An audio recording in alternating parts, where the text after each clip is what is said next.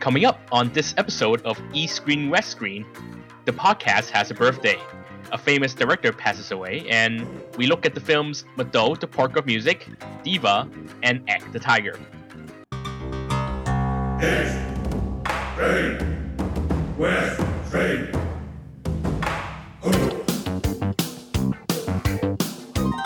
This is East Screen West Screen with Paul and Kevin, where if films were food, they'd be full of it.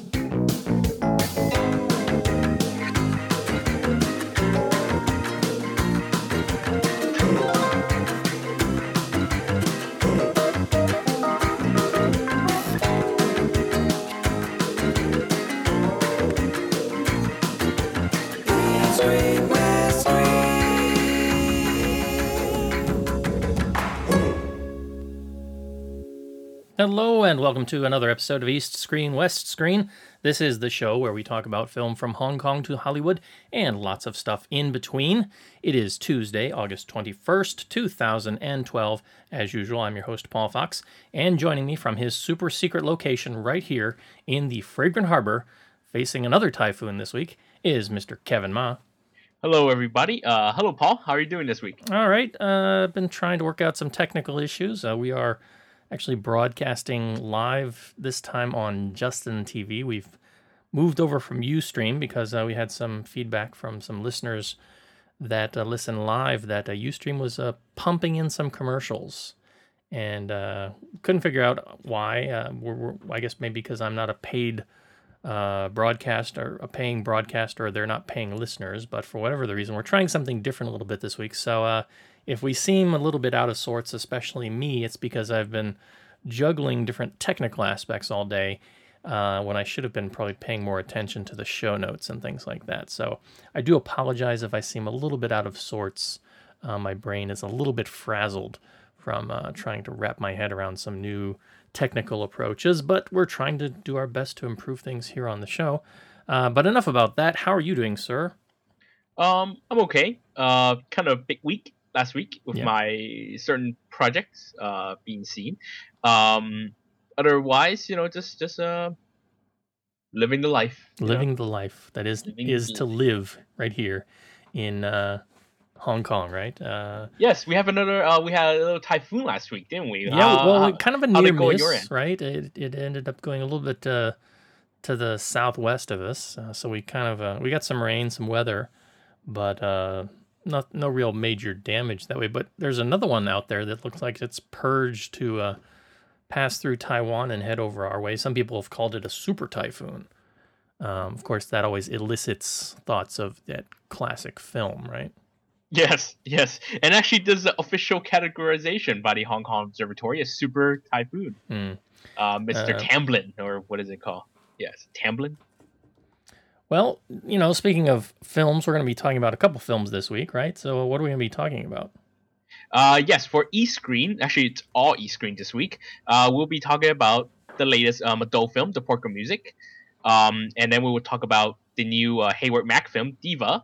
And uh, lastly, I'll be talking about the new Bollywood blockbuster, Ek the Tiger, or so it was called, Once There Was a Tiger. Hmm. All right. All of that and much more coming up right after a little bit of news.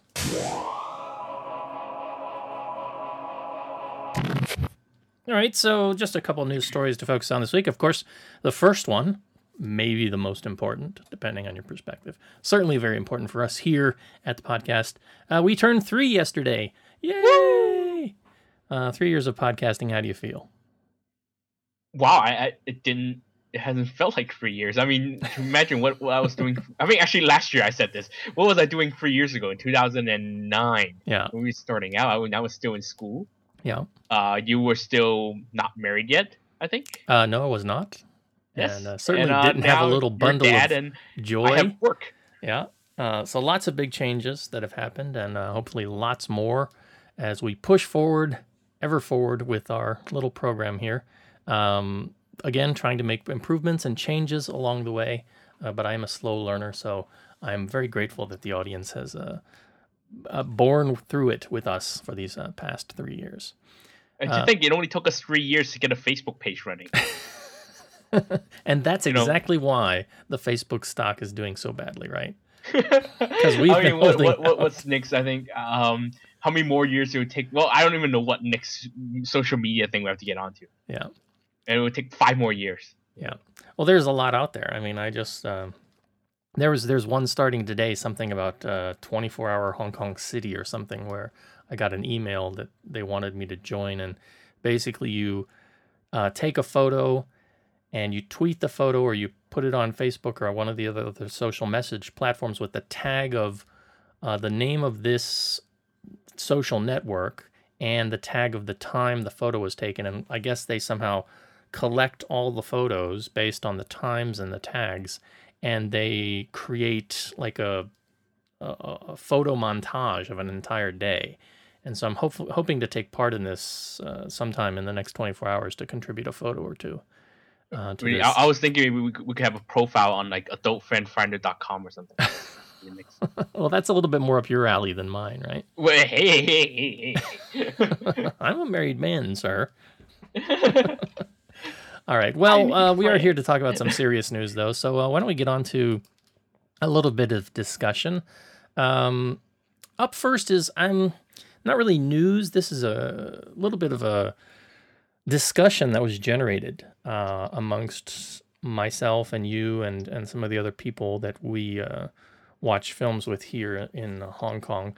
Um, regarding Hong Kong film, this is a uh, what is it? It's an article talking about, I guess, the creative genius of Johnny To and Soi Cheang. It is part of the IndieWire network. It is called Critic Wire, and the article is by a gentleman named Adam Cook. It is from August 13th, um, so a couple days ago last week.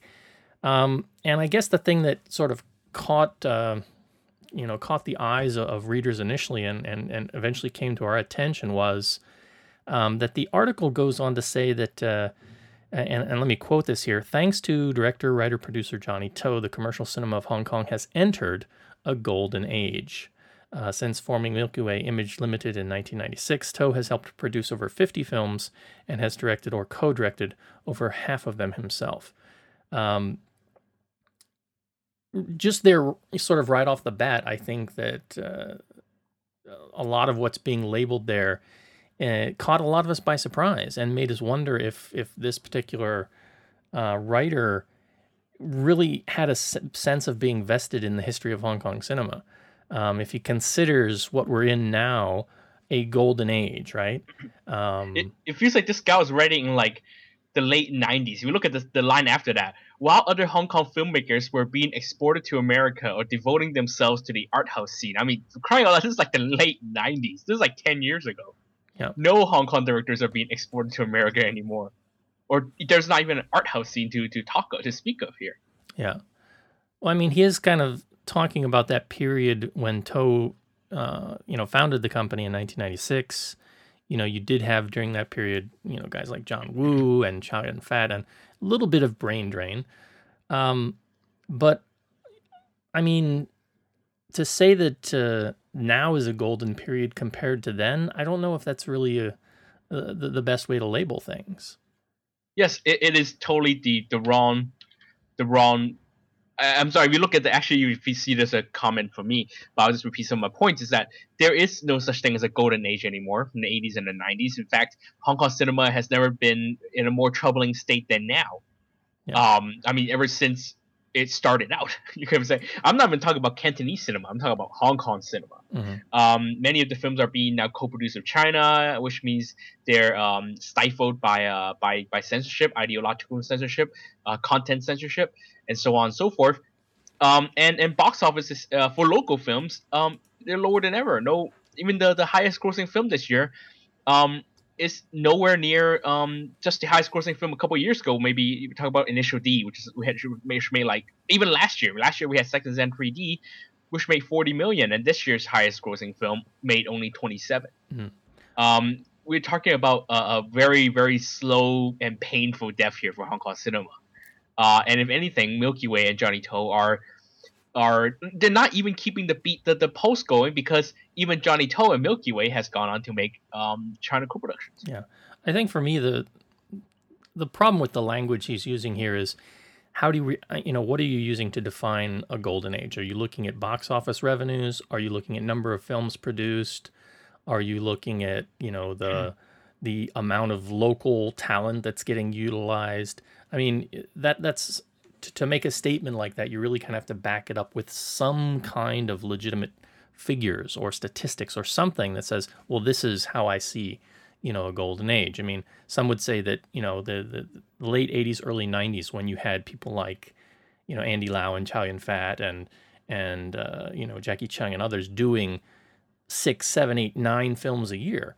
I don't know if they ever did nine, but you know they were doing record number record numbers of films a year, and you don't get anywhere near that kind of an output. So from an output standpoint, um, it's certainly not a golden age. Is it from a sense of a quality standpoint? Um, I know that you, you know, one of the things he's talking about in this article is the film Motorway, uh, which you really liked, and then some of the other people I've spoken to have really liked. Haven't had a chance to see it yet, uh, but it is getting a video release, I think, this week. Mm-hmm. Um, so, you know, maybe in terms of quality, are you defining it, you know, quality wise? But then what are you comparing no. it to? So, yeah, exactly. There is no quality search. There is no uh, uh, uh commercial search. There is there is very little search to speak of right now for Hong Kong cinema. Hmm. Um, well, anyway, I, I don't want to, you know, totally bash on the article because you know he does make some interesting points a bit later on. It's just that initial language that he utilizes to try and, uh, I guess, to try and define Johnny To as the savior of Hong Kong cinema um, was just a little bit strong for my taste. But we will put the link in the show notes. Again, it's over at IndieWire under Critic Wire. The name of the article is Milky Way Magic The Creative Genius of Johnny To and Soi Cheang by Adam Cook. And you can uh, go and take a look for yourself and see if you agree uh, with Mr. Cook or not. Um, all right, moving on to a little bit of uh, our other news. Um, one of the films we're going to be talking about this week uh, from Bollywood Salman Khan's uh, Ek the Tiger. Uh, this article coming from Hindustan Times, uh, not something that I read quite as often as I, I, probably should, but it, you know, caught my eye. Um, talking about the success of the film, uh, going on to state that um, you know that the figures are beyond historic, um, and that it's apparently doing really well. Uh, saying that you know business on uh, Wednesday, I guess when it opened, was uh, historic, but um, you know, with things like this, there can be a lot of hype uh, about these films, but you have to look at the bigger picture sometimes. With, you know, is it you know, opening in more cinemas? Is it got more expensive ticket prices because of 3D or other things being attached to it? Um, but needless to say, Kevin saw the film and uh, he's going to give us our his take on it a little bit later, and uh, let us know if it's something that we should be uh, looking forward to. Have you gotten any any feedback or ideas about how well this film is doing in comparison with some of the other films we've looked at, like uh, Ra.One or um, Three Idiots? Yeah, uh, FilmBiz Asia just just uh, published a story tonight. Um, it reported that Ek the Tiger has uh, because it was released during the Independence Day holiday, which was also tacked on with the Eid Eid holiday, which is a Muslim holiday. So it was a very long holiday weekend, and um, it it put Ek the Tiger uh, on course to become the biggest uh, film of 2012. Uh, it had a record record day, record single day gross. Uh, I think it also beat the record for the biggest weekend ever in Bollywood history. Um, and it's uh, on course to be to take to beat Three Idiots as the highest grossing film of all time. Wow. Um, yes. So Salman Khan is easily the biggest the biggest draw in Bollywood. Not easily, but I mean there are plenty of huge draws in Bollywood. But uh, Salman Khan is a big draw on uh, Bollywood, and and if, if anything reflects that, it would be the fact that when we watched the Saturday night show um, at the Chinachem here, the the house was full, as into the first row. Mm. Uh, I have never seen this happen, and this this is not a movie that that you know tickets is, are easy to buy. You have to call a shop and actually book your tickets, or you have to go to that specific shop in Chungking Mansion. That's the only place where you can buy your ticket and so it's not the easiest place, uh, the easiest movie to buy tickets for. And the the people who handle the show, they they they schedule six showings over the weekend, and my showing on Saturday night was full. And there was a huge. We were talking about big house in Chinachem, I think over 200 or 300 seats, and the house was full. And um, that says something about Salman Khan's draw uh, in in India. Yeah, So I'm, I'm, I'm I was hoping to get out and see it, but um, you know, I'm a little bit homebound these days for obvious reasons. Um, but uh, I remember when we went to see Ra One. Uh, was that last year? Uh, yes, last last September. And, same same um, period, I believe. But they had a screening for that at a much nicer theater. Um, although I think that was sort of outside of because that was a day and date kind of thing, wasn't it? it's always day and date actually. So, it's so, also a day and date thing. Yes. I mean, why not? Why, if the film's so big, why was why is it at the Chinachem and not at one of the bigger theaters like Ra.One was? Uh, actually, the Chinachem house is bigger than the one that we saw. Um, we saw Ra.One at, which is I House, uh, I Square. Sorry, I Square only had about 150 seats, 200 seats. But we, was, uh, but I think the big deal was because they had the 3D equipment, ah yes, okay, and That's Chinachem, I guess, wasn't ready for 3D. But Ra.One had the 3D equipment, which is why they had to put it at at. Uh, and actually, now that I think about it, that show was also full as well, Yes, even though it was, was- a smaller house and it was a was Sunday morning show. show, I believe, or a Saturday morning show. Yep. Um, all right. Well, uh, hopefully I'll get a chance to uh, catch it on video. I don't. Do you think it'll get a general release here in Hong Kong, Oh, or No way, but I'll, I'll don't worry, I'll get you a DVD or something next time I stop by there. doesn't doesn't have the, Wait, I that same international appeal of Three Idiots? No, because this is a straight up uh, blockbuster thriller. I mean, this is not spy. This is a spy movie that Hollywood has done much better, and much more polished way. And Salman Khan literally has very little draw outside of you know Bollywood fans and probably Indian population. So, um, like I said, I will, I will, I will buy you a, I will buy you a, uh, a DVD, All right. the twelve dollar ones. Uh, Excellent. don't say tell anyone I told you that. But yeah, I'll buy you one. of those. All right. Uh, you got a little bit of uh, sad news for us today. Uh, this has been going around on the internet, internets, um, and on various news sites about Tony Scott. Yes, uh, sad news uh, coming from LA. Um, director Tony Scott, who gave us uh, classic blockbusters like Top Gun and um, Crimson Tide, and uh, as recent as uh, his last film was Unstoppable, uh, on um, Monday night, I think Monday night or Sunday night, uh, Sunday afternoon, uh, LA time, he um, took a plunge off the um, Vincent Thomas Bridge in San Pedro, and um, yeah, he passed away at the age of 68. Uh, no one knows really, no one really knows why he did it. There were rumors passed by ABC News about uh, him having a inoperable brain cancer, but that has been denied. Uh, even though he did leave a suicide note. Um, the director was last uh, heard was planning a Top Gun sequel with Tom Cruise. Uh, so this is obviously unexpected. Um, he produces many films of his older brother Ridley Scott, as as recently as uh, Prometheus and um, he's been kind of one of the leading. He's one of the leading directors who brought us the so-called what we call MTV style. You know, very flashy, uh, quick cuts. Um, very influential director in terms of modern modern blockbuster contemporary films. Um, I, I remember I mentioned on Twitter uh, on Monday. If you watch the films of Andrew Lau, especially those after um, uh, Young and Dangerous, when he switched to that MTV style, you see Tony Scott's fingerprints all over the place Yeah, actually very influential director. I was just watching Crimson Tide, and this is the man who could turn a movie about that essentially takes place almost entirely in a submarine, and the angles he uses, the lighting, the way he cuts, the um, the camera movements, everything is just sort of beyond what any normal director can do. Is he's a very energetic director. You could tell. Uh, he made. I just think I just I just say that he didn't make films. He made movies. Hmm. You know what I mean? He he made very entertaining blockbusters, um, very much entertainment products that that we could we could all absorb. But there's always a little something to it, a little bit more style, a little bit more content, a little bit more uh, oomph, you could say. Like, like Crimson Tide, you know, it's it's a it's not really your typical blockbuster action movies, but it's shot like one. But you know, it's all about tension between characters and it's about the script and things like that. It's a very a very interesting director, even though you know his last couple of films were not as outstanding as you know his his earlier days. You know, we talk about Top Gun, and that's the real classic there. But yeah, it's true that hasn't made something you know that big in the last couple of years. But you know, Unstoppable was a was a was a fine entertain entertaining film, and um and I, I like Man on Fire a lot. Uh, and of course, like I just said, uh, my favorite Tony Scott film I think is uh Crimson Tide. Mhm.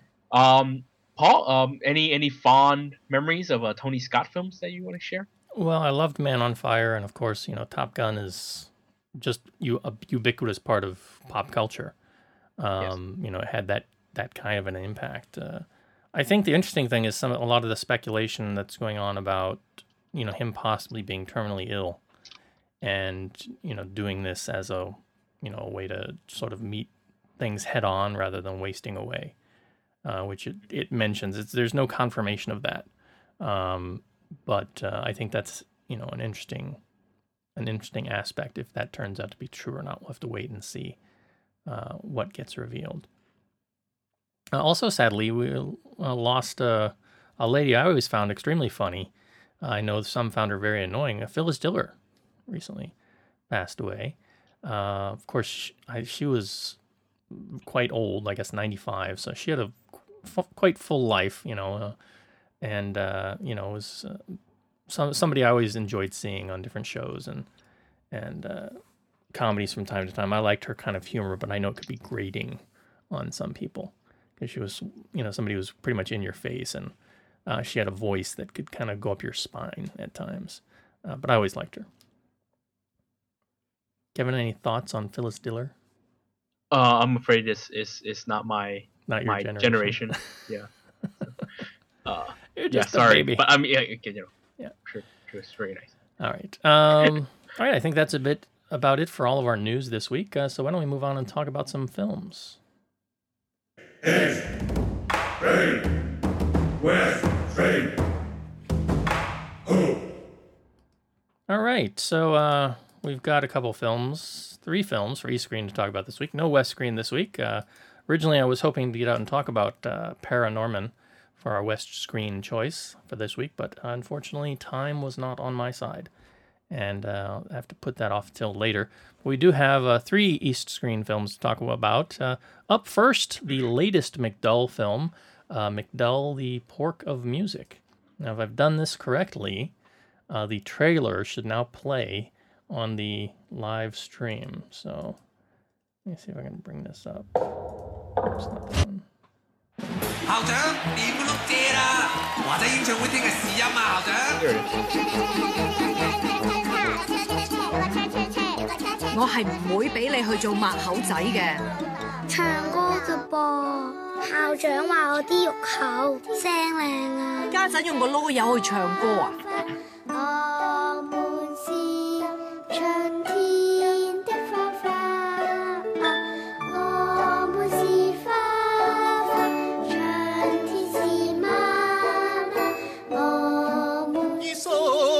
我聽到個死肥仔唱歌就好鬼急，便便。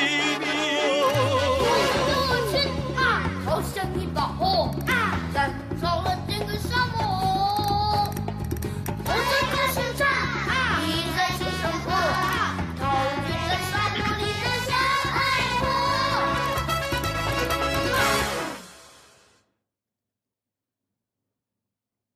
All right, so that was the trailer for McDull and uh, the Pork of Music. This uh, is uh, how do we consider this? Is this the fourth or the fifth entry? Because I know some people don't like to co- consider McDull the alumni as a true McDull film, right?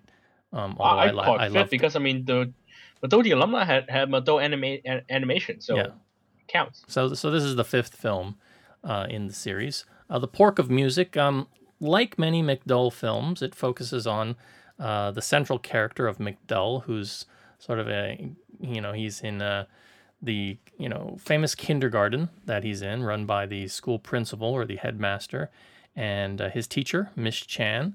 Uh, this time, however, unfortunately, the school has fell on hard times because of things like the financial tsunami, the economic rece- recession.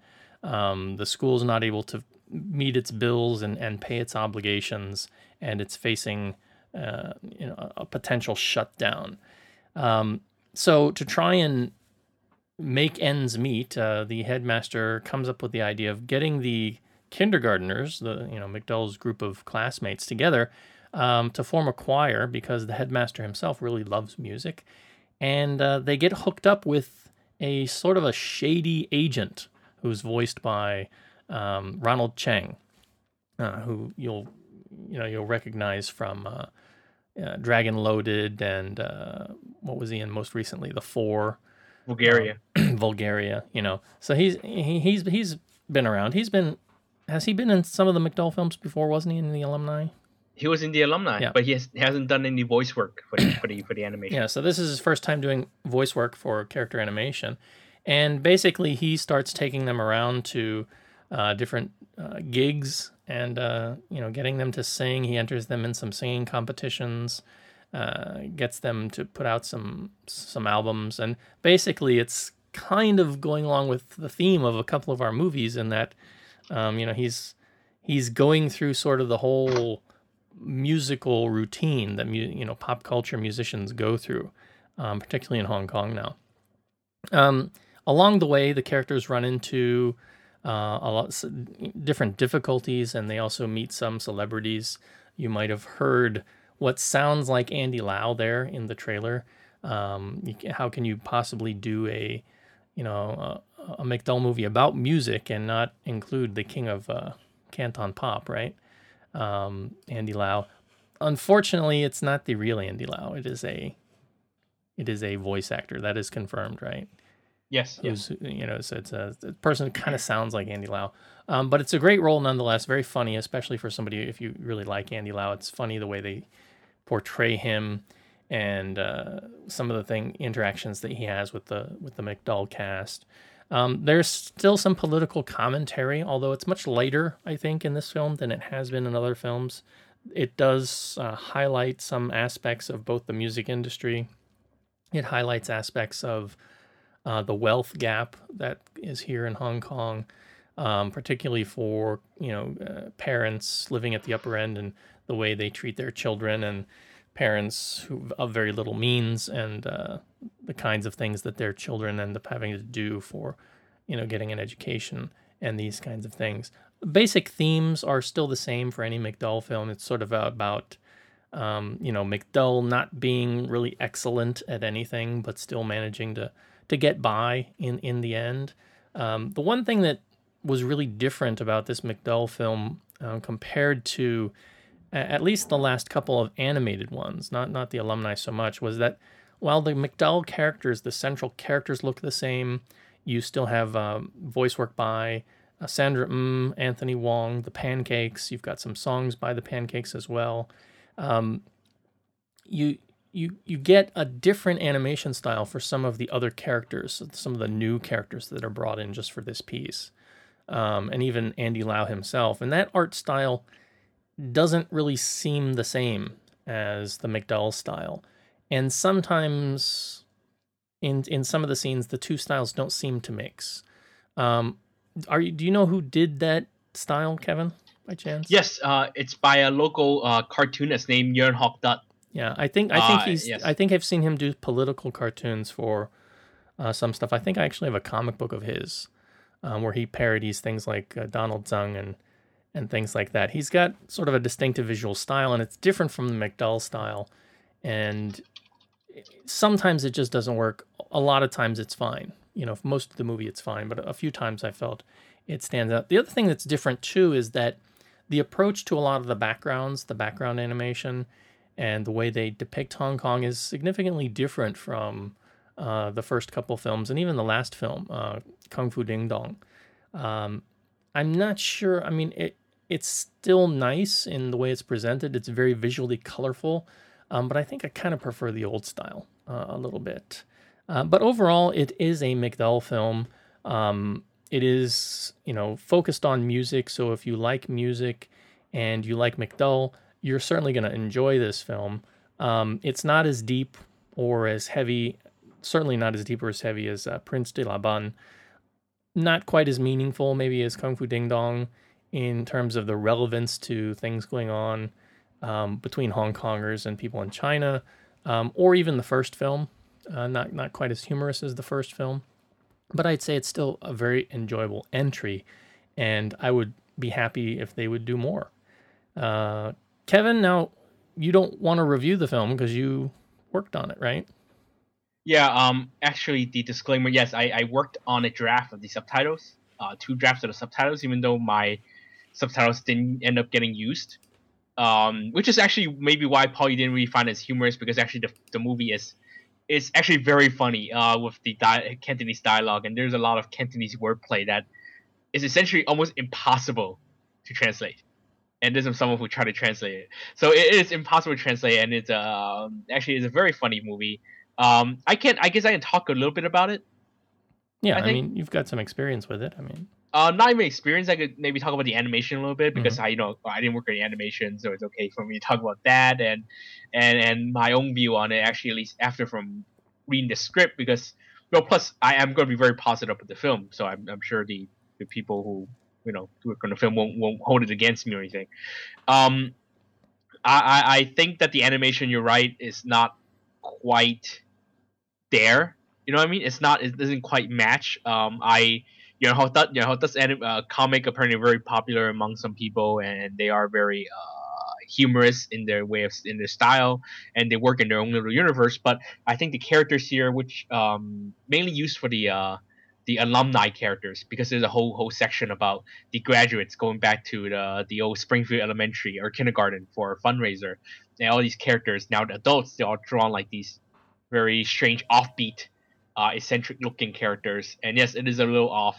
Um, even the direction's a little off. Um, I, I think it was a little rushed sometimes and it feels like it's not how do i say it's not quite natural you know the animation yeah, I think um, it's not your typical you know 2D animation, and um, and yes, it, it does feel a little off sometimes. Uh, but I think the film was very touching. Uh, I was very touching the first time I read the script. The by the end, um, the the emotional points hit a lot easier. It's not like uh, Prince de la Bun where you have to really think about different layers of the stories. Um, even though it's a lot deeper. Um, or even the third movie, which is a very straightforward kind of a journey, you know, uh, rise and fall. No, actually, rise movie, um, kind of like a Karate Kid kind of style story. This is a very um, this has kind of double double a double journey because it's a principal's journey, uh, but also at the same time it's about Mado's journey. You know, from like uh, from from the kindergarten to the to the part of this choir and becoming a star. Um, and the journey I think is very poignant. Uh, even though, like you said, it doesn't really hit the current um, zeitgeist as much as uh, let's say the third film because third film is about Hong Kong is drifting up north. This one is uh, a little more about hits for a lot more general points. You know, very touching kind of teacher disciple kind of thing. It's very much about principal story. Um, working on the subtitles. Uh, like I said, uh, my my subtitles didn't get used. Um, but it was very difficult. It was a, it was a very good experience. Uh, I learned a lot. Uh, it was a very big challenge. Um, and even in the end, I, I you know even though they didn't use my subtitles in the end, I, I'm honored to have worked on it, and I, uh, yeah, you know, and they paid me on time, which I'm very happy about. that's always good in the film industry. Yes, and my name's in the movie, even though it's in Chinese.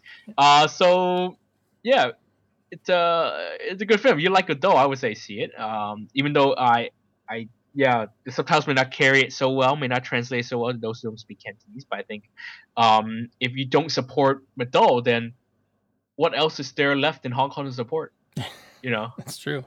seriously, uh, there there is nothing as local as Mado, and even this film is more local than say the last film. The last film was very much a China, you know, partly a China story. You, you feel the kind of compromise they make to appeal to a China market, but here the story is very much a Hong Kong story. Hmm.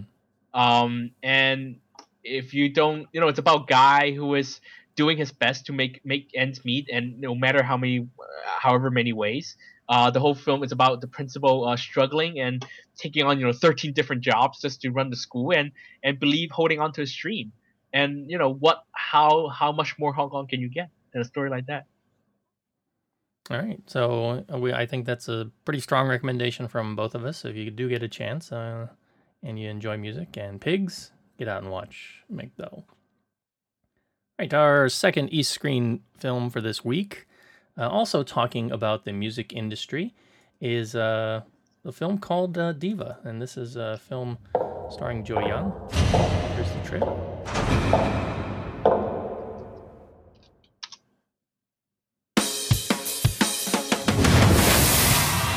你做做埋埋咁多音質嘅，但係唔需要有報應。做我哋呢行最緊要係咩？導演。其實係想點？我唔想做 l e m o 唔想見你㗎？咁辛苦唔好見啦！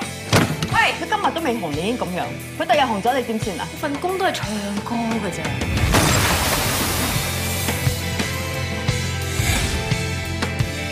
如果我攞走呢啲嘢，你乜都唔係。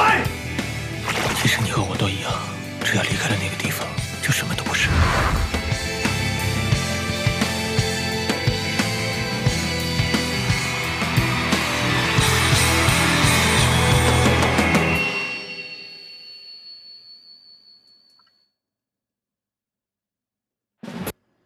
So that is uh, the trailer for Diva, starring Joey Yung, uh, Chapman To, and uh, Mag Lam, one of the young up and coming stars to come out of uh, The Voice, which is a sort of the, I guess, the local version of American Idol uh, over here. Which uh, in turn, I think they sent it over to the U.S. I think there's a U.S. version of The Voice now. So, Kevin, why don't you uh, tell us your thoughts about Diva? Yeah, uh, Diva is the third feature film uh, by Heiward Mak, who really, really made a splash here in Hong Kong with the indie film High Noon. Uh, she was, of course, uh, discovered by Eric Tsang, so to speak, and then uh, ended up making Ex, which is also produced by Chapman To and uh, starred Gillian Chung, and of course produced by EG.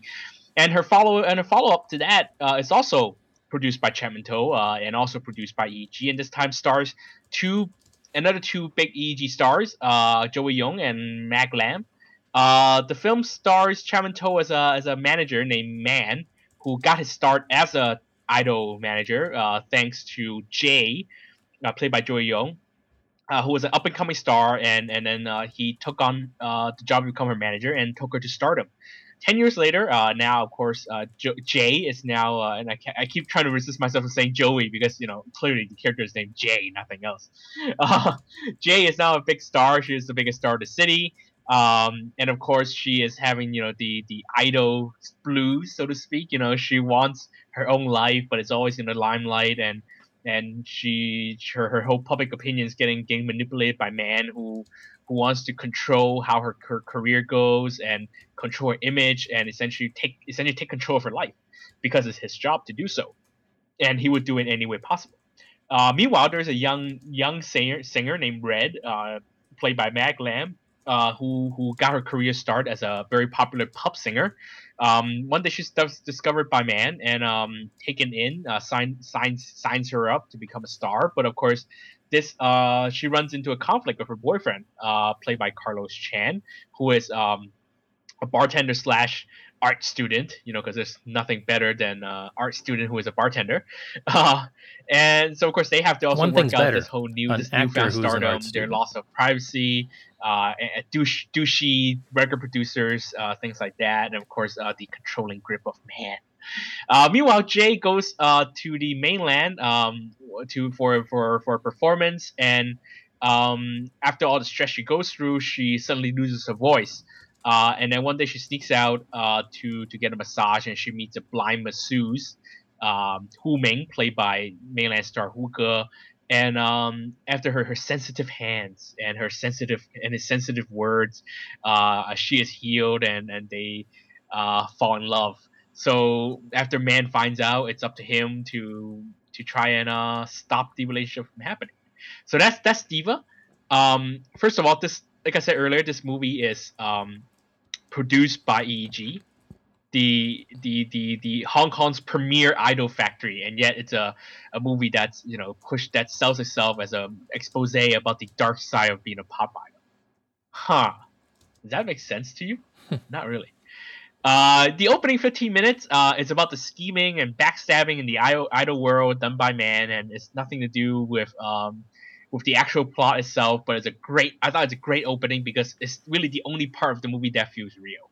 Um, it's probably true. That, you know, they use this public manipulation like Weibo and and um, and handling different characters and, and giving them bribing them with different things. You know, because today is not just about money anymore. Uh, it's about different things and I thought that's part that part was the you know the only real part is easily the best part of the movie because that's essentially where um, Chapman To takes the center stage and and his character you know he's the kind of shades of gray kind of character. He's he's he's not a totally because he's a he's a terrible guy but at the same time you know he has his reasons and he's very much gray kind of character and uh, to me he was the most interesting. But sadly the movie is a typical woe is me stardom is so tough tale about you know the dark side of stardom and how tough it is to be a star and uh, everything felt really filtered and everything felt really sanitized. Um the moment they kind of go into the dark stuff, there's a character uh, I think is played by Venus Chan. I'm not sure, but uh, there's a character who's kind of a young schoolgirl who gets uh, driven to become a Lamo, and of course becomes one of those um, your your typical uh, dark story about selling your body for stardom, blah blah blah, the cliche story, and that's even that felt kind of sanitized because you never really clearly see what happens to her, um, and it's kind of very clean version of it at least. Everything else, everyone else except Chapman, um, who is the best thing in the film again, uh, is perfect and innocent. You know, Jay is just this this you know talented woman who is trapped because she is too talented and it's the only thing singing is the only thing she knows how to do and that she doesn't really approve of, of Chapman's uh, uh, uh, uh, methods, but you know she has to because she wants to be a star and she wants to keep up status quo. It, it, it all felt really fake to me. Uh, of course, Mag Lam again, she just really wants to sing and and um and the only thing she cares about is advancing her name and she has no qualm about you know she has no no temptations in the industry. She doesn't want to cheat on her boyfriend at all. Yeah, right. Come on, let's face it. Everything is way too white. Everything's way too sanitized. Um, the Jay and the blind masseuse storyline, the, the the romance felt kind of forced and felt really fake, even though it's supposed to be the harder thing. The uh, Hu Ming uh, played the Hu Huga character uh, actually felt like a walking metaphor. You know, he has he has like uh, lines like we're both the same. If we if we leave where we are, then we're nobodies. Or uh, uh, you know, um, I think only after I became blind, everything everything I saw was real, or everything I see is unreal. You know, I thought at one point he was gonna say, you know, I once was blind, but now I see, that kind of thing. Um, You should have sang it. seriously, it. It, it was really forced. Um, Mag Lam and Carlos Chan are okay. Mag Lam is kind of cute. You know, she can sing, of course. Um, but a very standard star and commoner love story that's been done much better before. Watch, you know, watch Notting Hill. You want that kind of story. Um, I would like to know actually the real difficulties Heiward Mak had getting her movie, her vision across because here it is. You have this young filmmaker, you know, who made came up against category free indie film that didn't make any compromises, and now she's suddenly making this um, movie, you know, under Idol Factory and under a star producer, you know, about a, a touch a subject that not only has to get through China censors but also get through the the, the corporate censors. Um, I really would like to know what kind of frustrations she has to deal with to make this film because in the end, I had a feeling this really isn't her film you know, it felt like a very compromised version of her film if she had any kind of vision. So, um, in the end, I would like, I would just say, you know, if you're a fan of Joey or Maglam or, or Idol, the, you know, the whole Hong Kong pop scene in general, Cantopop, uh, it is in a way a good way to look at it uh, if you don't know much about it. So, you know, it's worth at least a TV it. Otherwise, um, if you don't care much, uh, then you know, then skip it. Paul. Yeah, I'm. I I liked it. I know that a, a lot of the a lot of the guys we watch movies with uh, were not a fan of it. I, I kind of liked it. Um, now I have to say right up front, I'm not a big fan of Joey Yung. Um, she's only done a a couple roles that I've really kind of enjoyed her. I don't care for her singing. I don't find her particularly attractive. Um, that's just me. That's just my personal preference. Um, I think she did okay being sort of the spoiled, uh, bratty diva that she's supposed to be, and and that's something we should probably talk about. I mean, the the, the idea of a diva in English is uh, that's a very negative kind of a term, right? Uh, these days, um, I, I I would have liked to have seen them play that up more with her side, in contrast to uh, Mag side. I, I think she was kind of neutral, and and I think maybe she wanted to be seen as the good guy, um, in in in in uh, the whole scope of the film. Um, and it's interesting that you said how everybody's kind of white. I kind of saw everybody as just gray, um, with Chapman being sort of the most great. Now Chapman is great. I'd recommend if you like Chapman To, watch this film because I like Chapman To, and he made this film for me really. Maglam is cute. I also liked watching her in, in, this role too. But I mean, she's she's a, a neophyte actress. You know, she's mostly known for singing. She's a great singer, got a great voice, um, but she certainly doesn't fit the the typical idol model. You know, she's coming off of The Voice. Uh, she's pretty short. Um, you know, and, and they make fun of they actually make fun of this at one point in in the film, which I thought was a, a pretty nice, nicely put together scene. But she does have a presence and she can hold her own on the screen, uh, given the right material. And I thought she was fine here. This is very much sort of a Star is Born, um, you know, that kind of a story. It's about a person who's kind of already at the top, met their peak, now not sure where they're going. Maybe it, their time is over. Um, and, uh, you know, it's a, a, new rising generation kind of a thing. Uh, there's not a lot of friction between the two, really. It's like just separate anthologies, really, that are centered around sort of the Chapman To character. But watching him work was, for me, the best time on the screen. Uh, those were the best moments. I wanted to see more of him. I wanted to see more of the way that he handled situations. And, you know, he was very gray in the way he handled stuff, but he's trying to do the best that he can to be successful. Um, and he does so with a sense of purpose. You may not like the way he does it, but he doesn't really do anything illegal. You know, it's not like um, you know he's he's doing really bad stuff. He's just doing stuff to make sure to ensure the success of the people he manages. Well, he he he wiretaps his his star's phone. Right, but in in in the end, that ends up helping her, right? Because he's ultimately responsible. He's like a parent in in that regard. You know, um, he has to, as a manager, he has to manage everything. If he's not in complete control, then the product can be potentially destroyed. I found that really super interesting, and I really wanted to see a lot more. That for me, that's where the main story was. But of course, the problem is if they went that that route, then it wouldn't be EG movie because EG would never would never give out the idea that they're they're they're parenting or even owning their their stars that way. Yeah. But I think I think that they do, and I think that people they under- do, that but people understand would they never would never you know approve look to look that, to the news stories and, and the rumors of, of like the uh, Ronald Cheng and Charlene breakup, right? And and a lot of the things that were flying around at that time and about management and the need to keep things secret and you know Andy Lau's uh, secret marriage and his secret baby and and and all that kind of stuff, right? Um, it all goes along with the idea of creating that package. Um, but for me, that's you know that's the most interesting part of the film. A lot of good cameos. Uh, Cara Hoy, Fiona Sit, um, and it's funny because you know, like you mentioned, Joey's name is uh, JJ, basically her character, and uh, Fiona is called Fee. you know, so it's like they're not even really playing. Um, you know, big big divergences from their actual uh, personalities. But she's got a nice, uh, sort of a a, a nice uh, scene where she and uh, Joey's character are kind of uh, having a bit of tension in the beginning. William So uh, makes an appearance. Um, for me, there were also some parallels to a film that I'm going to talk about a little bit later in the video section, and that is the Char- Charlene Choi film, uh, Diva Ahe, uh, which uh, also sort of follows that Star is Born uh, kind of aspect. I, I think ultimately that film is a much better film than this film uh, for different reasons and for my own personal preference. Uh, a couple other things to note uh, Clement Cheng. Should we talk about that?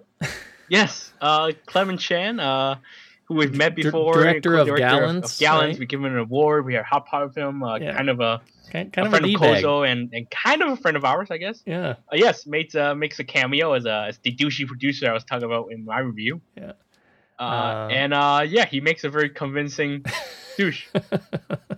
I guess. I don't know if we'll and, tell him that And, if- and of course, knowing Clement, that means he's a great actor because Yeah. we all know that he's not douche. he's he's like a super nice guy, and I'm like watching the screen and I'm going, wait a minute, wait a minute.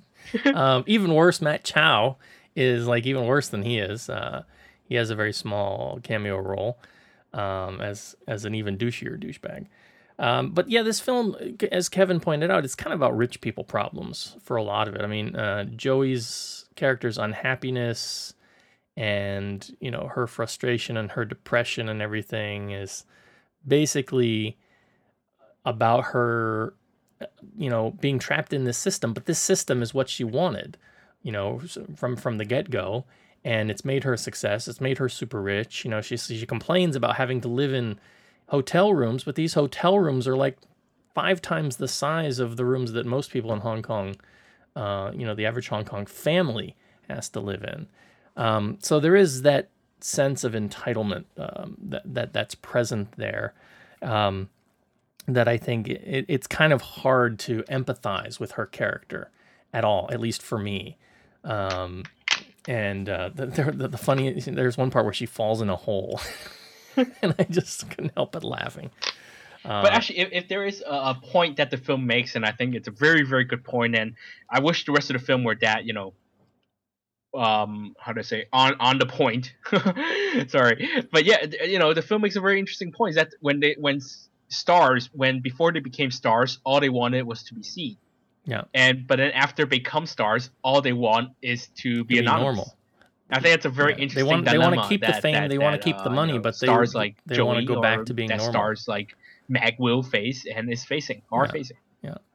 Um, you know, and but the, but see, that's the thing. It it comes down to, are you willing to sacrifice that sense of normalcy for success and for fame and for the fabulous riches that you can get get if you are if you work hard, uh, you know, in the industry.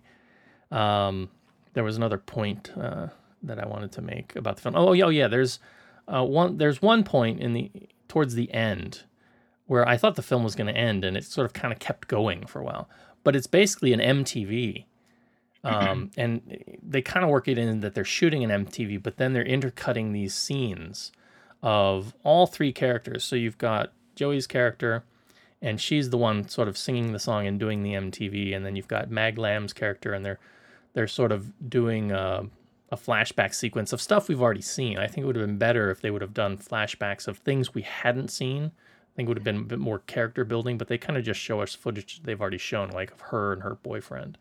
And they also intercut uh, new footage of the Langmo character um, and how she's really kind of she took the wrong path, and now she's like working as a PR girl, and and she's just you know she's she's at the very bottom rung. In, in That's, that's the problem. Actually, didn't we make clear is that she wasn't a B- PR girl. That she was um hang. Uh, she's just selling herself to the big bosses. Not even a PR girl. She's not even employed as a PR. really girl. but it kind of looked uh, like she was in a, singing at a karaoke you know at a karaoke club Yeah. um, it- it's kind of hard to tell that it wasn't very That's why clear. I said sanitized because Yeah. they never really tell you what what who those people are. but it, it it gives that impression and you know and but then at the very end of this music video that they're filming um, you know joey is there and a cage drops around her you know, to simulate that oh she's a caged bird and she can't be free and i just thought that was just too much too in your face um, you know it's it's you know hit me over the head with a sledgehammer um, trying to be you know so obvious about the point you're trying to make uh, and that part really didn't work for me. I felt that was sort of one of the weaker parts of the film. Um, and her whole relationship that you talked about with the blind masseuse, masseuse I also wasn't really into that um, that much as well. Uh, again, I wanted a lot more Chapman, and it would have made for a better movie. But overall, I still kind of liked it. Uh, I still came away and entertained. Um, and again, mostly from Chapman and Maglam and some of the cameos. Um, so I I'd say you know if you're somebody who likes Chapman, you're kind of interested in films about the music industry. It's certainly better than Lives in Flames. So uh, TV it. Oh yeah, and Mag Lam was also in Lives in Flames. That's Yeah. That's remember. Yeah, better here, I would say. Yes. Um, all right, I think we can uh, move on and talk about uh, our next film. Uh, this is the one that Kevin's only seen, so I'll let you take it away, sir. And that is the Bollywood film Ek the Tiger, or Ta Yes. Tiger. Yes, Ek the Tiger, uh, or or or so-called uh, once there was a tiger, you know, because that's such a nice and epic name. Ek the Tiger is the latest uh big blockbuster starring um Salman Khan, who I would like to call the Bollywood Donnie Yen because he's known for his big muscles and his action scenes, but he is also known for one thing that um that that Donnie Yen is not known for is that he is also a fighter. He is a fighter as well as a lover. Wait a minute. Donnie Yen can be a lover. Donnie Yen does not have any if we leading learned, man. if we learned romance anything charisma. from, come on, I saw Love on the Rocks. if we learned anything from All's Well Ends Well, 2012, right? or was it Well, 2011? He can woo. He can woo the heart of Sandra Ng. Yeah. Come on. No, I'm afraid. I'm sorry. Donnie's got nothing on Salman. Um, so this is the latest blockbuster. The last time we saw Salman was in uh, the this, the fifth remake of a film called Bodyguard. You know, he plays a professional bodyguard who who guards a, very rich girl uh, to stop stop her from being you know taken down from like smugglers or something. I don't know. They fall in love, but you know who cares? But yeah, this is the latest uh, uh, Salman Khan blockbuster. Is from director Kabir Khan, who is um, a much more um, how can serious director. He's done a film called New York, which was uh, quite a big hit, and uh, even that name, you kind of know that wasn't really your typical. It wouldn't be your typical Bollywood uh, blockbuster musicals and stuff like that. And this is the same same de- same same idea here. Um, Salman Khan stars as a spy for the uh, Indian intelligence agency called RAW, W R A W. Um, his code name is Tiger. No one really knows his real name. Um, he would go on essentially. Uh, he's been on endless series of missions. Um, and, and the most recent one being in uh, northern Iraq, trying to hunt, uh, stop a um, a man who a fellow agent who sold out secrets. So these are kind of the uh, uh, missions he goes on, and even his his his um his boss said that every time you go on mission, someone gets killed. So always there's like an Indian uh Indian James Bond here. Um, the Raw's biggest enemy is the Pakistani intel- intelligence agency called ISI, and uh, the entire the entire film is set up that they have kind of a almost like a Romeo and Juliet thing going, where they're the essentially the, the mortal nemesis of Raw. So uh, it's like a forever um, uh, uh, uh, rivalry going on here. Uh, anyway, the latest latest mission, uh, Tiger goes to Ireland to spy on a um, a, a scientist who may or may not be uh, selling out selling data to to the to ISI. So Tiger is there to observe, uh, along with a fellow agent called Gopi. Um, and in the process, he meets the scientist's uh, housekeeper, uh, part-time housekeeper, caretaker Zoya, uh, who is actually studying in a in a dance academy in the same city. Uh, but of course, in the process of him trying to spy on the, the scientist under the guise of being a writer, trying to write a book about him, of course, he falls in love. Uh, but uh, as the story goes on, there's a kind of big twist in the middle, directly be- right before the intermission that I shouldn't reveal. Um, the mission gets a lot more dangerous when the ISI gets involved. Um, so it's a very straightforward, like I said, it's a very straightforward blockbuster thriller, uh, very much a spy movie that you know the the Hollywood establishment has done. Um, and then of course it turns into a to kind of a cheesy love story um, where Salman becomes the lover, and uh, then of course it, then it goes back to spy thriller. Um, but it, it, it, has everything you would come to expect from a movie like this. Exotic locations. It was shot on location in Ireland, Turkey, um, and the ending sequence, which was supposed to take place in Havana, and actually the movie did shoot in Havana, um, was shot in Thailand. So uh, great cinematography. It's a big budget film. Um, you come it has everything you come to expect uh, from a blockbuster anywhere. Salman Khan, huge star. He oozes lots of e- leading man charm, and wow, he's carrying the action. Uh, just like he does in every movie, he takes off his shirt, uh, even though you know just reflecting the, the style director. He does it in a very subtle manner, nothing like uh, previous films like Dabangg or Bodyguard, sadly. Um, but he does take off his shirt. Um, sadly, you know, even though he carries the action scenes, um, especially there's one where he he's, he's trying to stop a running runaway tram that had the audience at my screening literally whooping and cheering afterwards as he walks away, uh, take, putting back on his jacket in slow motion, like you know, real like an Andy Lau kind of move. Um, but in the in the slow motion shots, you can actually see the stuntman in half the slow motion shots. Hmm. Very obviously. Um, so sadly, Salman Khan does not do his own stunts. I'm afraid. Um, the musical sequences, uh, which is something that I've come to look forward to in Bollywood movies, uh, especially you know because Salman Khan does really great musical sequences, especially in movie, you know, even Bodyguard or Dabangg. You know, they're really memorable musical sequences. The the ones here aren't as good as those two films. Uh, As much as Bodyguard is a bad movie, it, it still had wonderful musical sequences. You know, like the uh, the opening, it uh, seems the like so-called Bodyguard intro. It would be hard to do musical sequences for a spy James Bond movie, right? I mean, uh, you know, as they start breakout dancing and singing, you know, I need to win back the nuclear warheads. I Uh, mean, but half the movie is a love story, which is why and the musical sequences serve the love story. yeah, So, the, both both yes both both major musical sequences uh, serve the love story, and there's also one during the, the the ending credits, which were which was also very good, but had nothing to do with the story whatsoever. Just something that they put on top of the uh, the end credits. Uh, like I said, Kabir Khan is a more serious filmmaker. Um, it's not he doesn't make your typical Hollywood musical, so it's a uh, in fact, I just saw a movie named Kahaani last week that will be playing here in Hong Kong. It's a wonderful, wonderful uh, thriller um, that had no musical sequence. Hmm. You know, or a movie named Udaan, an indie film like I saw two years ago, also had no musical sequence. Um, so uh, yes, there are Bollywood movies that have no musical sequence, and here you're kind of somewhere in the middle where it's not, they're not quite. It feels like the musical sequence felt like they were put in there to serve a certain need rather than to tell the story or to just have a musical sequence. They were thrown into, you know, satisfy satisfy consumer demands more than to, you know, make real musical sequences. That's what it felt like to me. Um, the movie's fun, of course. It has this uh, sheer ridiculousness, and the audience was great. But I prefer the buffoon buffoon action hero Salman Khan. You know, Dabangg. You know, where he's like this straight up, straight up uh, corrupted cop who has no qualms about how bad he is, and then turns out to be actually an action hero who doesn't repent whatsoever, even though he's a totally corrupted cop who crashes his own brother's wedding, and you know, steals woman and things like that. You know, eh, eh, that kind of buffoonery. I love that Salman Khan. But here he's kind of a straight, straight up action hero, and even though he's good, but it's not as great as his previous roles, in my opinion. Um, but of course, you know this movie's breaking records and it's a major blockbuster. So if you're a major, um, if you're a Bollywood fan, this is of, of course a see it.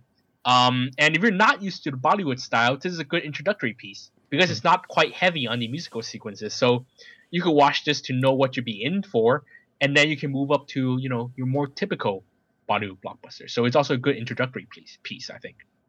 So I have a question. Yes. Does he ever turn to the camera and say, "My name is Khan, Salman Khan"?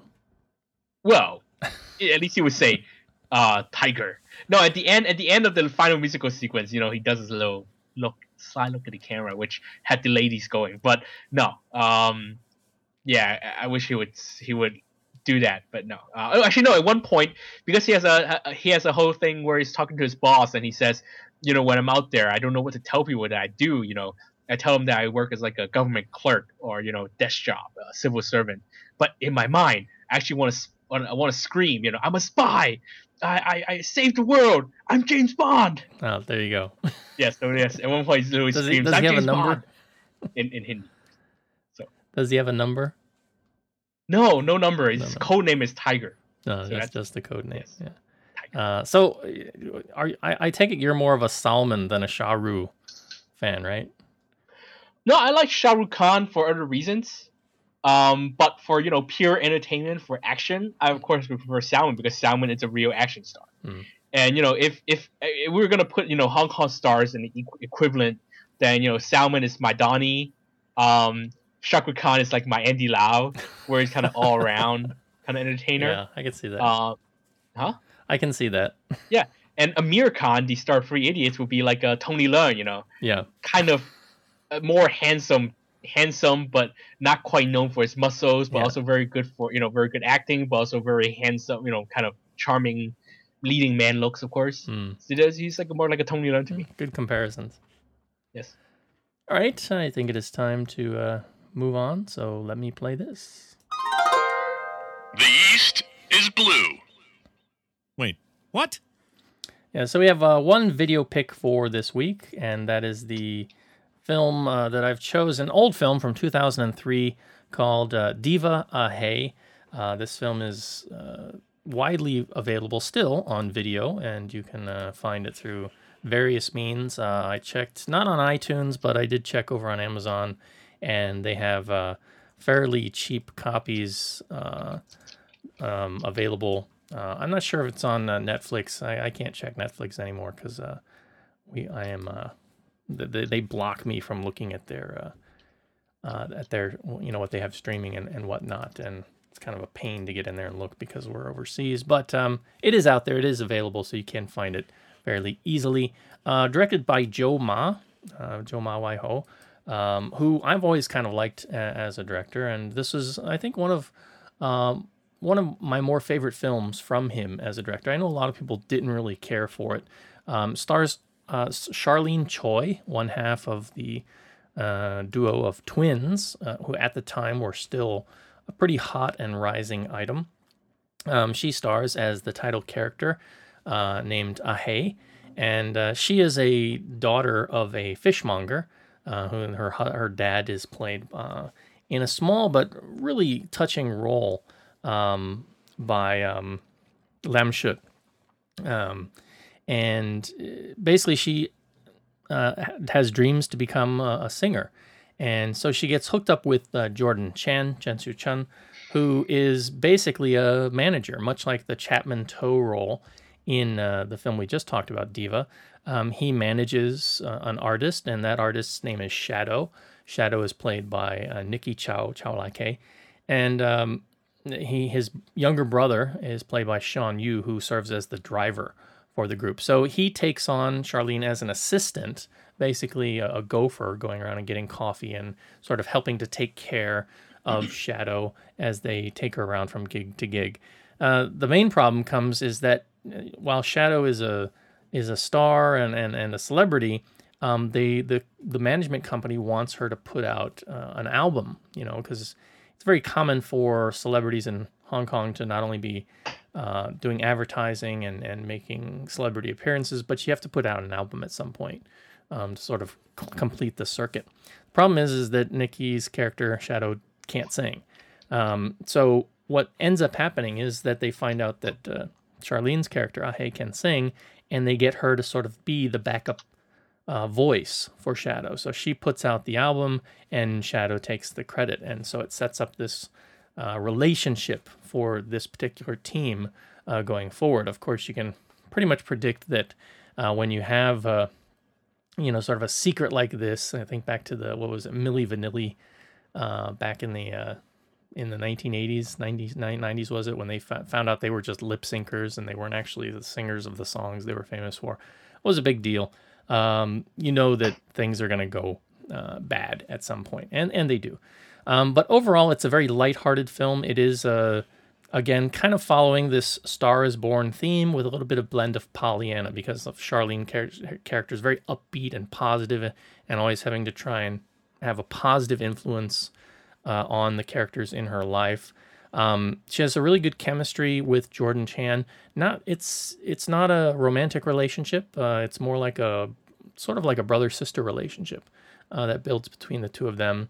Um, that I think works really, really well. I really liked pretty much all of the characters here. Um, Chapman To is also in this film. He has a cameo as a, a leading actor, and he's pretty funny. You've got uh, some more classic actors like Monk Law, uh, who uh, shows up in a um, uh, or um, I always call him Monk Law. Uh, what's his uh, what's his what's his what's his normal name? Kevin Lomang, right? Lomang, yeah. yeah. Uh, he he shows up in a tea bag at one point. Um, Hiro Hayama is here in his first Hong Kong role, um, and so it's sort of just a lighthearted comedy, but it is again focusing on the music industry and and how stars are managed and and uh, treated, and some of the competition between stars, even under the same management company. Um, it's a nice complement or parallel to some of the stuff we're seeing in Diva, where Diva takes itself way too seriously.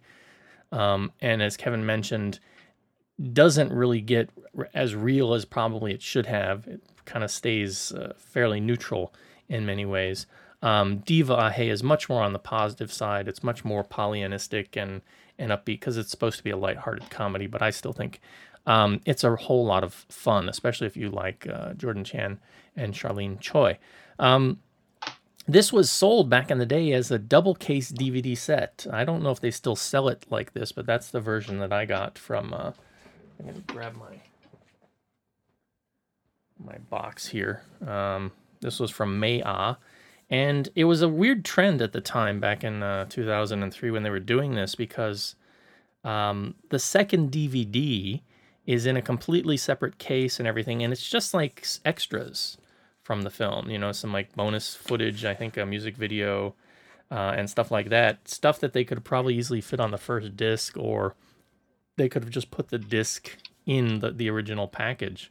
Um, but they were trying to make it look like a bigger kind of a collector's edition kind of a set. You don't you're not really getting a whole lot uh, from it. Just some you know extra footage and and things like that. Uh, but I rem- seem to remember they were upping the price, trying to up the price of uh, DVDs at the time, and this was a gimmick uh, that they did with uh, some films. Uh, there was another film, like also from Maya, the one with uh, uh, Miriam Yeung and uh, Tony Leung, the the Chinese New Year film.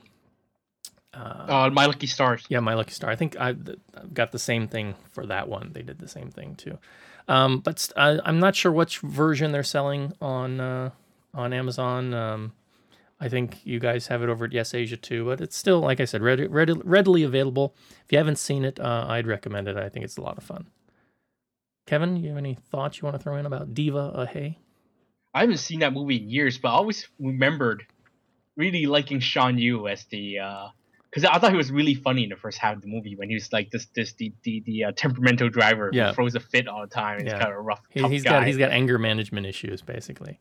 yeah, I, I remember liking him a lot. Um, but you know, it the part if Diva took itself too seriously, the problem with Diva was that it wasn't taking itself seriously. Is that it was taking itself seriously, but it was it felt fake. Yeah. And in the same way, kind of Diva Hey was like a fairy tale, so it was okay to be Oh, absolutely. This is fairy. this is very light, and there there's almost nothing serious about this except the fact that you've got um, the this similar kind of setup with uh, you know a manager and an artist who's kind of you know somewhere near the top of her game and probably not going to go much further and a young star who's got a lot of potential to go places and um, you know her starting out that that kind of parallel is there Yeah, Um, but because because it is such a light movie and it's made to be such a light little fairy tale, I find that it's okay for it to be to be light and and fluffy. Whereas whereas uh in Diva it wasn't okay because it took itself so seriously. Yeah. Um, so yeah, check it out if you can't get a hold of the 2012 Diva. Look for Diva Ahe. That's D-I-V-A dash A-H uh, space H-E-Y. Uh, Ahe, her her part of her Chinese name is Hei, so they call her Ahe. Um, according to our one of our favorite sites, lovehkfilm.com, uh, this film actually was nominated for Best Song, uh, Hayatsam Tin Hao, uh, which was sung by the Charlene Choi. I guess it didn't win, but you know it's a pretty central song in the film uh, itself, but uh, not good enough to win for that particular year. Uh, but yeah, check it out. Hit the wrong button. Crap. Crap. Ah, crap.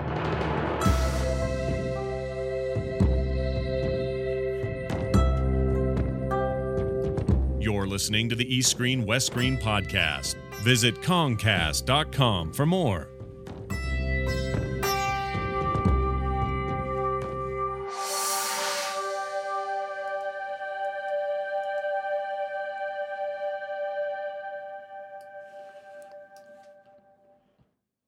All right, we got one email from uh, between our last show and this one. Uh, this email coming from Steve. He says, "Hi, uh, just heard your latest podcast. Good as ever. Shame that Silent War isn't as good as The Message. We talked last time we talked about the new Tony Leung film Silent War, uh, and some had some comparison with uh, the film from when when was The Message released? Last year or two years ago? No, I think like three years ago. Three years ago. It seems like it was not that long ago. Um, but yeah, we, we felt wasn't as quite as strong as the message was. Uh, he says it's great though that China's producing period espionage films.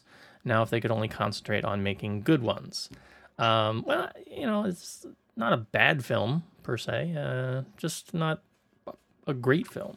Uh, It just misses a lot of opportunities. yeah. I think. Uh, he goes on to say, in the Hong Kong films I've seen from the 1970s onward, I notice they rarely, if ever, have actual or completely realistic skulls slash skeletons. I wonder if either of you know why that is. I can think of several possible reasons, but it would be interesting to know the real reason or reasons. Um, I'm a little disturbed that Steve has a certain comparison so that he will know what a real skeleton or a real skull looks like. Well, I mean, I- I'd be interested to know more specifically what films he's talking about. I know that if you go back and look at some of the stuff in the Shaw Brothers period, I mean, yeah, that looks really, really fake. Some of the stuff they do. I mean, um, but I, mean, it's clear because either people, the prop people, has never seen a real skeleton, or they were too cheap to make it look more real. Yeah. I mean, um, I'm trying to think of the last Hong Kong movie that I saw a skeleton. Uh, I want to say. pretty sure there was one Mysterious Island. Was there? Horribly. I know. I, know they had the know, they, they had you the start bur- noticing they had the burial jars in Mysterious Island. I don't remember if I saw Yeah. bones. I know that Chinese Ghost Story, okay, has bones. They've got the bone throne, um, and there are bones in in that are in some of the pots at one point, if I remember correctly. Um, trying to think, is there a more recent film? Uh, pers- I, I think the skeleton has become you know this cliche you know where what it look real or not doesn't really matter anymore. yeah, I mean, You this know, is an industry you that- know it's a prop. There's no way that you know sh- you can expect anyone to get a real skeleton and put it. In, That's true. This is this is an industry that you kind of have to take with a grain of salt. Some things because anytime they want to portray a ghost, they simply hold a green light under your chin, right? I mean, and you become a ghost. that's Yes. that's the idea of the of the Chinese ghost is is uh, having a you know a light shot from beneath you, um, of a certain color. So you know. The, I'm guessing if it's some of the earlier Shaw stuff that the production budget just wasn't there to make you know really realistic stuff. Um, I'm trying to think of later stuff. I mean, did in Untold Story was there bones? I've never seen it. Huh? Never seen Untold Story. I've I've, I've seen it, but I don't, I don't remember.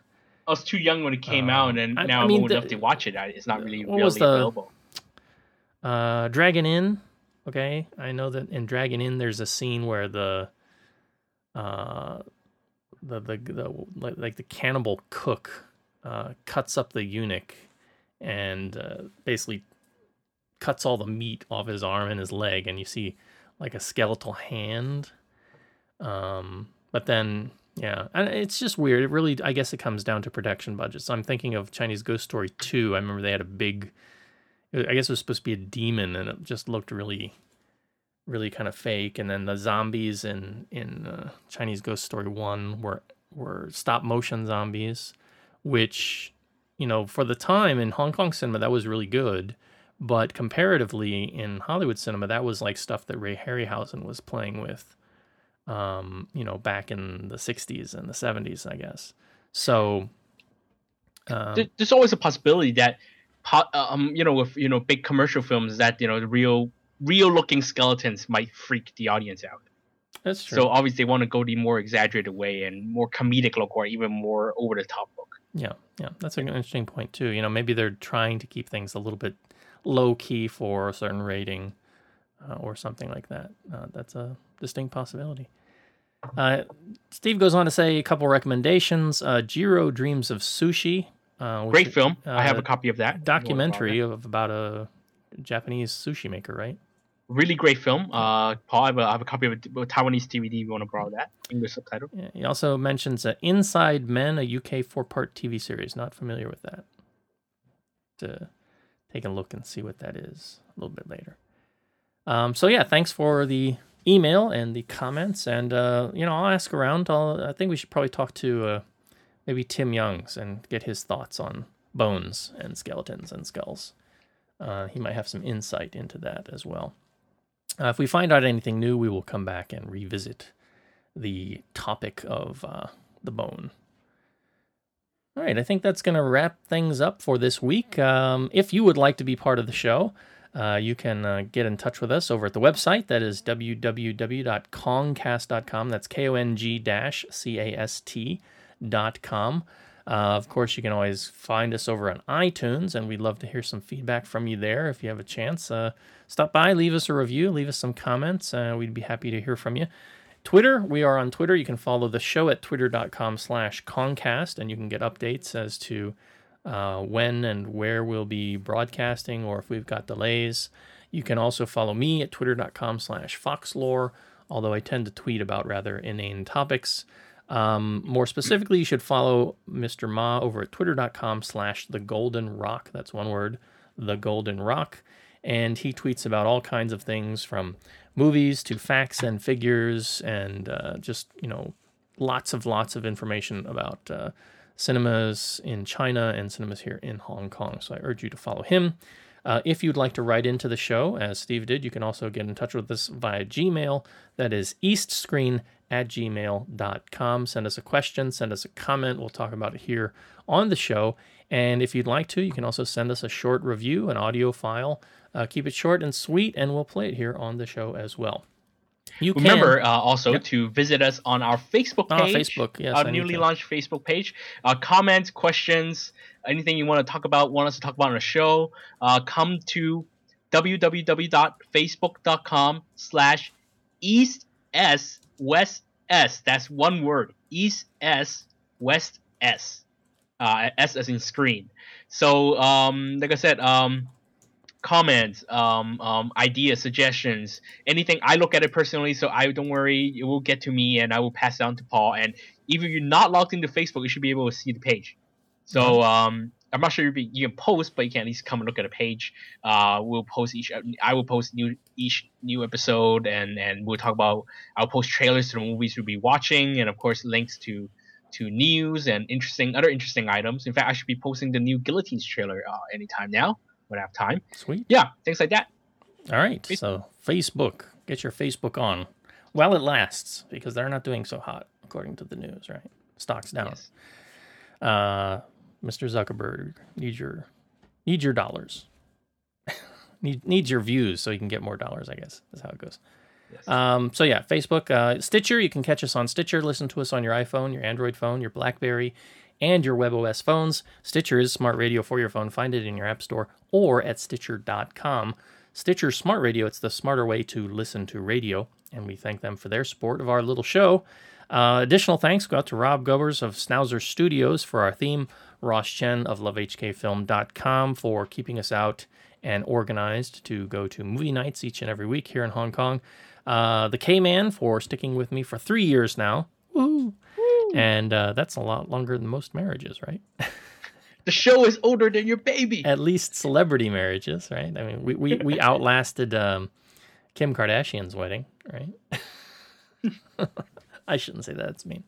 Um, but of course, we also thank all of you, the listeners, for being here with us each and every week, whether you can come in and watch the show live or you listen to us in podcast form. Uh, we're happy that you're there. Next show, episode 121, looks like we're going to be talking about a couple more local Hong Kong films. Uh, what do we got coming up down the pipe? Uh, for Hong Kong, we'll have the new um, yes, the Lan Kwai Fong Two, the sequel to, of course, Lan Kwai Fong One, the the young youth clubbing uh, slash promiscuous lifestyle promoting movie. Uh, also, we have the new Wong Jing production, uh, Naked Soldier, finally coming out here in Hong Kong. Uh, we also have Japanese animated film, um, The Wolf and the, it's, it's a huge hit. I forgot the English name already, but it's The Wolf and the something. Huge hit in Japan. We were playing with Chinese English subtitles. Uh, the latest film from the director of Summer Wars and uh, The Girl Who Leapt Through Time. So looking very much forward to that. Uh, yeah. speaking these- of Japanese films, I'm going to try and get out. Um, what is the After Nighters? Is also After School Midnighters. After School yes. Midnighters is uh, playing at some point this weekend in Hong Kong, and I'm going to try and get out and see that because that looks like it's right up my alley. Um, so yeah, it's going to have a full schedule next week. Looks like. Um, I'm not sure if we'll have any West Screen films. Oh, but you know what? Actually, another another huge event coming up this weekend. What's that? For me personally, me and Kozo and uh, a, few, a, a few of our friends, the latest Ekin Cheng concert. Oh, you guys got tickets? Yes, we're Oh. attending the, the latest Ekin Cheng concert on Sunday Sunday evening. Excellent. So yes, I will be also be back with a report. Uh, it'll be the second Ekin Cheng concert I've ever been to, so I'm looking very much forward to it to see him again. Well, that'll be excellent. Uh, we'll have to. You have to report in from all your backstage dalliances. Of course, because me and Ekin, we're like you know, yeah, you're tight. buddies. You know, he always does the April, April Fool stuff over at of HK Films, so I know that him and Kozo are tight. And he was at his wedding, right? We've got photo, yeah.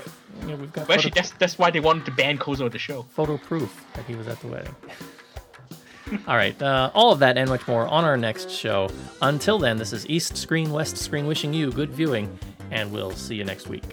See you next week, everybody. Uh.